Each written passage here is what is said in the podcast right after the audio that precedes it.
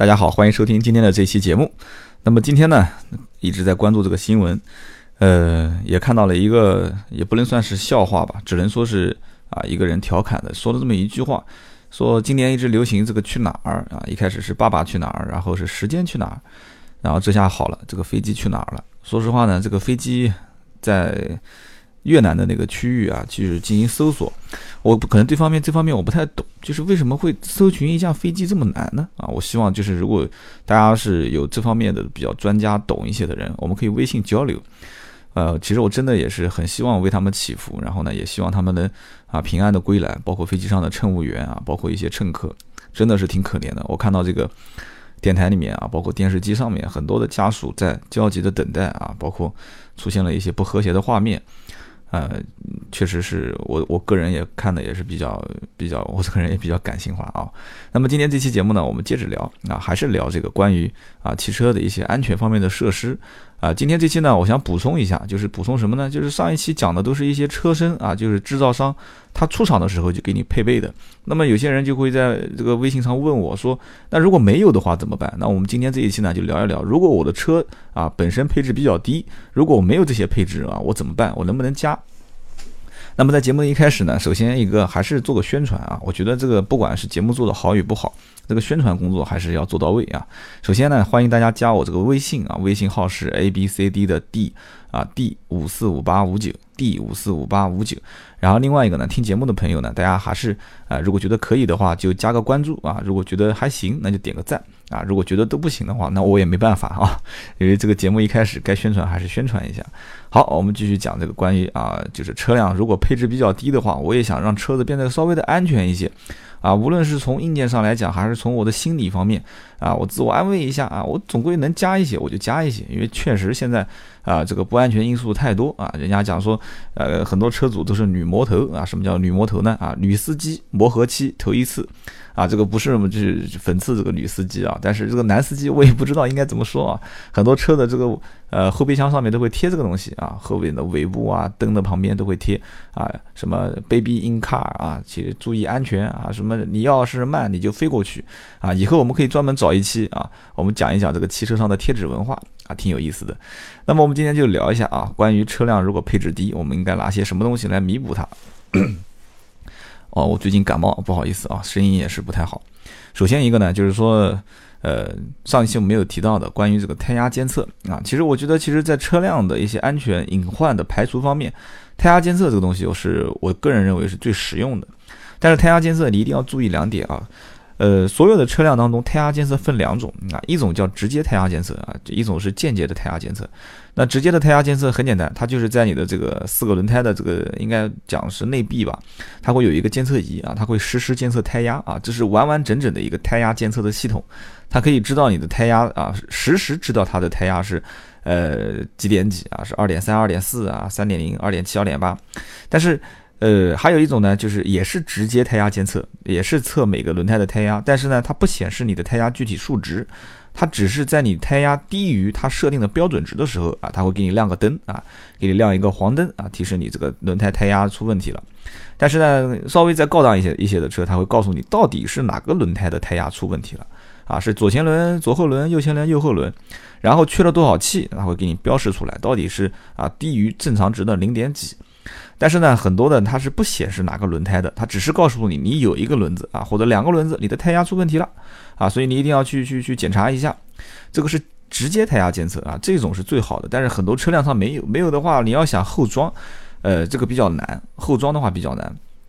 那么还有一种呢是间接胎压监测啊，这个间接胎压监测是什么意思呢？它不去测算啊，就是你的车辆的胎压到底有多少。啊，它是去测算你的这个轮胎，就是你在行驶过程中的它的这种转速啊，因为你要知道，你正常如果是有两个轮子的轮胎或者一个轮子的轮胎，它漏气了，这个轮子的转速啊，它的这个摩擦系数会会和其他三辆啊三个轮子的轮胎。这个转速和摩擦系数完全都不一样，因为它瘪了嘛，对吧？它瘪了以后，它离这个呃地面的摩擦的这个这个接触的面积就大了，所以这是一个间接胎压监测啊。间接胎压监测呢，说实话，应该讲有两点不足。第一个呢，它不是很准啊，它不是很准，呃，容易有一些就是包括热胀冷缩的因素啊，比方夏天地面温度特别高，它会误报警。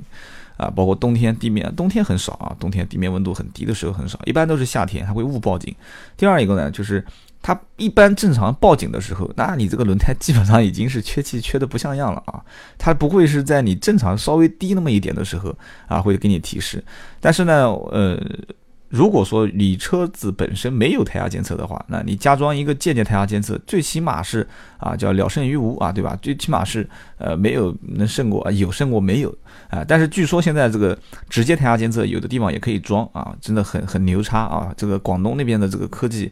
电子的这个方面是非常牛啊，包括北京。但是安装这套系统呢，我个人还是建议，如果成本太高啊，高出你的预算的话，呃，轮胎这个事情呢，其实最关键的还是养成一个好的习惯。就像我现在，其实每一次上车啊，我可以基本上讲，每一次上车我都会，呃，离车大概十米左右，先看一下子啊，副驾驶前后的两个轮胎，就是掸一眼就可以了啊，有没有明显缺气。然后上车的时候，你不是从主驾驶上车门吗？我也会前后再看一眼，我已经养成一个习惯了，就是每一次驾驶之前，先看一下四个轮胎是否缺气。呃，我觉得这是一个非常好的习惯啊，包括下车的时候拉车门啊，看是不是关紧车门。呃，有些车子实际上你门没有关死的话。呃，它的就是车灯，每你知道，其实很多的车的车灯，其实我们今天讲一些小技巧啊。它的这个车灯是分三类啊，就是三个档位。第一个就是永远都不亮啊，第二个就是车门拉开啊，它就会亮；车门关上，它会延迟关闭。第三个呢，就是车门的里面啊，车内的灯会一直亮。我一般是把它打开到那个中间那一档，就是车门一关，它会延迟关闭。然后我的车子呢，它只要你会。一上锁，然后它里面车门就会车呃车内部的所有灯光就全部关闭掉了，这样的话会提示自己啊，这个车子已经锁好了。但是只要就是我的车辆的车窗没有关好，包括车门没有关好，包括就是啊后备箱没关好的话，你是锁不上的。就是你按上锁键，车内的灯光它一直还是亮着啊。这个其实在晚晚晚上的时候是非常明显的。这个呢是一点小技巧。那我们除了讲这个胎压监测，我们继续讲啊，包括。呃，其实讲到胎压监测的话，同样原理还有包括一样这个设备也是叫做什么叫灯光的啊，就是你车内就是车辆灯光的啊一个辅助系统，就是检测和辅助系统。呃，一些中高档车子就会有这个功能，比方说，呃，你如果哪个灯泡出现问题了，那你的车辆车辆上面就会提示你啊，就是这个灯泡上面有一个小灯泡一个叉啊，就是出现问题了，它会进行提示。那这个呢也是非常关键的，因为很多的一些小白，他只知道开车。但是他不知道呢，就是在开车过程中说，哎，我怎么感觉我的这个上高速以后这个大灯不亮啊？但是其实它的这个前大灯的这个灯光已经出现问题了。比方说啊，他切远光灯的时候，远光灯的灯泡已经不亮了，或者切近光灯的时候啊，左右两排各有两个灯光，加上那个示宽灯，可能有四个灯泡坏了两个或者坏了一个，但是小白还会一直在开，但是总觉得这个灯不亮。所以这个时候呢，我们讲到灯光的话，灯光的一个就是呃故障故障的提示系统，我觉得非常有必要。同时呢，再高档一点的车，它还会有一个什么东西呢？它会有一个叫做呃就是灯光识别，就是你出现问题了，它会进行一个辅助。呃，因为我们知道在倒车的时候，倒车灯它会有一个白灯，就是亮的啊非常明显，能把后面的一些啊倒车的面积，就是一些小的障碍物能把它照亮。那么如果说要是你的后的后面的倒车灯出现问题了，它会用另外一个灯光进行辅助，它不能完全没有灯啊，对吧？这样你倒车很危险啊。包括你前面的大灯也是的，如果你在转向的过程中，如果大灯出现问题了，它也会用其他的灯去进行辅助的这个替换，临时的替换，然后出现个报警装置，让你尽快的去更换灯泡。所以呢，这个东西呢，我觉得，呃，可能去外加的可能性不大。但是呢，你可以去做个什么东西呢？就是叫雾灯辅助系统。就是很多的一些高档车，它会在打方向的时候，它你往左打，它会左边的雾灯亮；往右打，它右边的雾灯亮。有一些车辆甚至于你去呃刷一些就是 ECU 的行车电脑里面的隐形参数啊，就是呃所谓的就是刷隐藏功能嘛。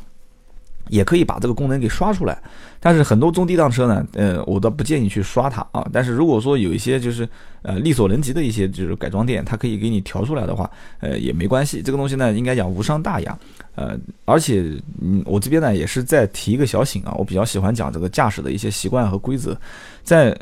正常晚晚间就是日常驾驶的时候，有一些老司机啊，他自作聪明啊，他觉得啊，我这个大灯不是很亮，对吧？对面来了一辆车，开的氙气大灯啊，车档次比我高啊，你了不起啊，开个车子灯比我亮。人家其实也没有切远光灯，但是呢，他总是心里面觉得不爽啊，觉得低人家一些这个这个这个好像低人一等的感觉，所以呢，他就会把啊远光灯打开，示宽灯打开，然后把这个雾灯也打开。然后就看到远处一辆车过来，哇，这个灯光就是非常的耀眼啊，就是什么灯都可以打亮了。其实这样子一个行为，我是极其不赞成的啊，极其不赞成的。虽然说你感觉你的这个车灯很亮，但是你的素质啊，我觉得呃很灰暗啊，你的心里也很灰暗。所以在我晚上的时候，尽量还是不要去切你的这个雾灯，这是对对面的这个这个驾驶员的一种极不尊重的一种现象。包括也是尽量会车的时候不要打远光灯。但是这个雾灯在你什么样的情况下呢？就比方说你进行高速过弯的时候啊，或者说是你在呃倒车啊，或者是在小区里面进巷子的时候啊，进小小街小巷的时候，这个雾灯辅助是非常有用的啊。往左边打，然后小雾灯啊，它点亮了以后，可以把你一块这种看不见的面积给你照亮。然后同时还有一些大灯，它是随随你的方向盘进行转动的啊，你往左它也会随速往左做啊，往右它也往右，这样的话可以照亮一定的面积。这些东西呢能不能转换啊？能不能就是后加装？我刚刚讲的这种包括水平大灯上下调节还有左右调节，这种一般正常想再改装的可能性不大，但是雾灯辅助的这个后期加装的可能性是有的。啊，包括去调电脑啊，包括去，呃，就是把它的功能这个设置出来，还是可以有可能的啊。那么接着我们再往下讲啊，就是你自己能不能加一些这个这个对于安全有帮助的一些功能？啊，不好意思，感冒啊。呃，今天呢，有一个这个好友，他也是问了我说啊，我加一个这个行车记录仪行不行？其实加行车记录仪呢，也是一个啊，相当于是安全的一个一个设施。行车行车记录仪有几点，第一个呢，我朋友就是这个朋友微信上讲说啊，做一个沿途景色的一个捕捉啊，你要是如果把它作为沿途景色的捕捉的话，我觉得你对这个像素的要求就要比较高了。那你如果说对像素的要求比较高的话，我们知道，稍微有一点常识的人都知道，这个像素的分辨率越高，除了对硬件的要求以外，它对于这个硬盘的这个存储要求也也也相应的比较比较高。所以呢，这个行车记录仪它好像据我了解是有一定的这个时间段的更新，就是你如果一直开着的话，它可能每隔啊三天啊，或者每隔四天，它就会重新复制一遍啊，或者存储卡满了以后，它会重新去复制。那么这样的话。你如果对这个画面的要求非常高，那么它这里面的这个导出的数据，你就要经常去去去去拔插拔插，会不会比较麻烦啊？这是一个。第二一个呢，可能你的费用也会比较高，因为行车记录仪在我看来的话，这东西呢应该不需要太贵，几百块钱就可以去去安装一个了。而且我对行车记录仪这个东西呢，呃，应该说不算太感冒的原因在于，就是说我是认为在。呃，日常驾驶过程中，我的就是对自己的驾驶水平来讲的话，如果发生事故，我是能进行一个正常合理的解决啊。包括我本身是从事汽车这个行业的，但是呢，我的老婆啊，包括家里人他们开车，我还是有必要给他们装一个这个行车记录仪的啊。但是他们现在大多数人不用车，因为太近了嘛，就在家附近上班啊。然后，如果需要用车的话，我会给他们加，因为加行车记录仪最大的，我觉得好处还是在于，如果一旦发生是碰瓷啊，或者是纠纷啊，它毕竟是有一个这个图像的采集啊，是。啊，可以去官方的认可的啊，这个图像采集，所以行车记录仪这东西呢，也是对于安全上的一个比较好的一个保障啊，一个比较好的保障。然后呢，行车记录仪也是提一个小技巧啊，很多人呢看到这个行车记录仪的这个呃，包括我在内，总觉得很麻烦。为什么呢？因为行车记录仪挂在这个有的是在后视镜的时候上方，就是内后视镜上方，有的是悬在这个呃前面挡风玻璃的吸盘上面，然后那根线就一直要拖下来接到这个呃叫点烟器插口。然后就是一根线拖到那边不美观也不好。其实这个呢，我觉得你要是去一家汽车美容店的话，让他重新给你走根线，就是你跟他说这个行车记录仪我是长期一直会点亮的，他会帮你把这个走线啊从你的车辆内部从顶棚里面，然后接到你的车辆的这个这个系统里面啊，就是整个仪表台的里面，这样的比较美观。这样的话，你的行车记录仪就会一直啊，就是在工作，然后你只要定定期的会进行一个数据的导入和导出就可以了。如果你不导出的话，它就一直会覆盖啊，不停的覆盖。这边提个小醒啊，就不要再看到这个行车记录仪 长长长的一根线拖在那边。然后另外呢，还有人会问了，说那这个我想后续加装的一些安全的东西还有没有？其实有很多，但是呢，我今天说实话，一期节目如果把所有的这个加装的都讲完，我说实话也没那么个没有这个能力去讲完啊。包括有一些就是不是完全是为了安全而安全去设置的啊，就像这个蓝牙电话，蓝牙电话很多人讲了说，虽然我车子配置比较低，但是我上车之后我自己有一个便捷式的蓝牙电话，对吧？呃，包括像什么捷布朗啊，就是比较好一点的啊，包括有的人用说稍微三星啊啊，诺基亚啊这种。蓝牙电话，我是觉得实用就可以了，确实不错。但是呢，今天呢，我可以跟大家讲一下，其实有一种蓝牙电话，这个具体品牌我记不得了。当时我的一个好友啊，专门做这个汽车用品的，他给了我一个去去去试了试，玩了玩，啊，我觉得真的非常不错啊，设计也是非常精美，也是国外进口回来的。它放在这个仪表台上啊。然后呢，你手机跟它联网之后啊，你比方说你手机把它也卡在这个仪表台上面，然后来电话以后，它会直接跟你语音对话，说，哎，嗯，而且那个不是，就是不是那种很机械的那种声音，什么，呃，您有一个来电幺三五啊，不是这种样子的，它就是反正就是很人性化的啊，张。啊，比方说张先生来电啊，就是这种样子，就是比较，然后是否是否接听，然后你就跟他直接对话就行了，接听啊，接听了，然后你就跟人家讲话啊，今天晚上去哪边打麻将啊啊，讲完讲完以后，如果对方没挂的话，你直接说挂机，他就挂掉了。然后这个时候你继续开车，开车的过程中你跟他对话，呃，你说发短信，然后啪跳到短信界面，然后你直接说话就可以了啊。然后包括里面调调取很多的功能，它都可以导航，它啪跳导航出来了。然后你说是呃，你说这个电台或者收音机，它调收音机了。其实这个东西挺有意思的。当然了，我们知道，其实现在很多苹果手机里面也有了这些功能。但是呢，就是说有那么一个像小盒子一样的东西放到车上，然后进行一个对话，在你开车的过程中呢，其实很简单很方便啊。但是呢，这个东西只是一个辅助的安全因素。然后，嗯，就在前大概一两个星期吧，在广东有一个汽车用品展。啊，我不知道听节目的人当中有没有去过。然后我们公司有一些啊，就是更高层的领导，他们去参观了。然后回来的时候也说到了一些相关的信息，就是现在的汽车用品呢，呃，说实话新意不是太大，还是前几年的那些产品的一些升级换代啊，没有看到说有非常让人觉得哎耳目一新的，而且这个东西将来会非常普及的一些东西。但是呢，就是我们知道今后的那个汽车的发展可能会越来越趋于这个。呃，动力化的一些演变啊，包括用汽油、柴油，到现在大家能看到的，说是用这个电能啊，这个特叫什么特拉斯啊，还是特斯拉，我的名字我都记不得啊。这个车子反正，说实话，将来在动力这一块的一些发展，可能大家现在能看到的是电力，其实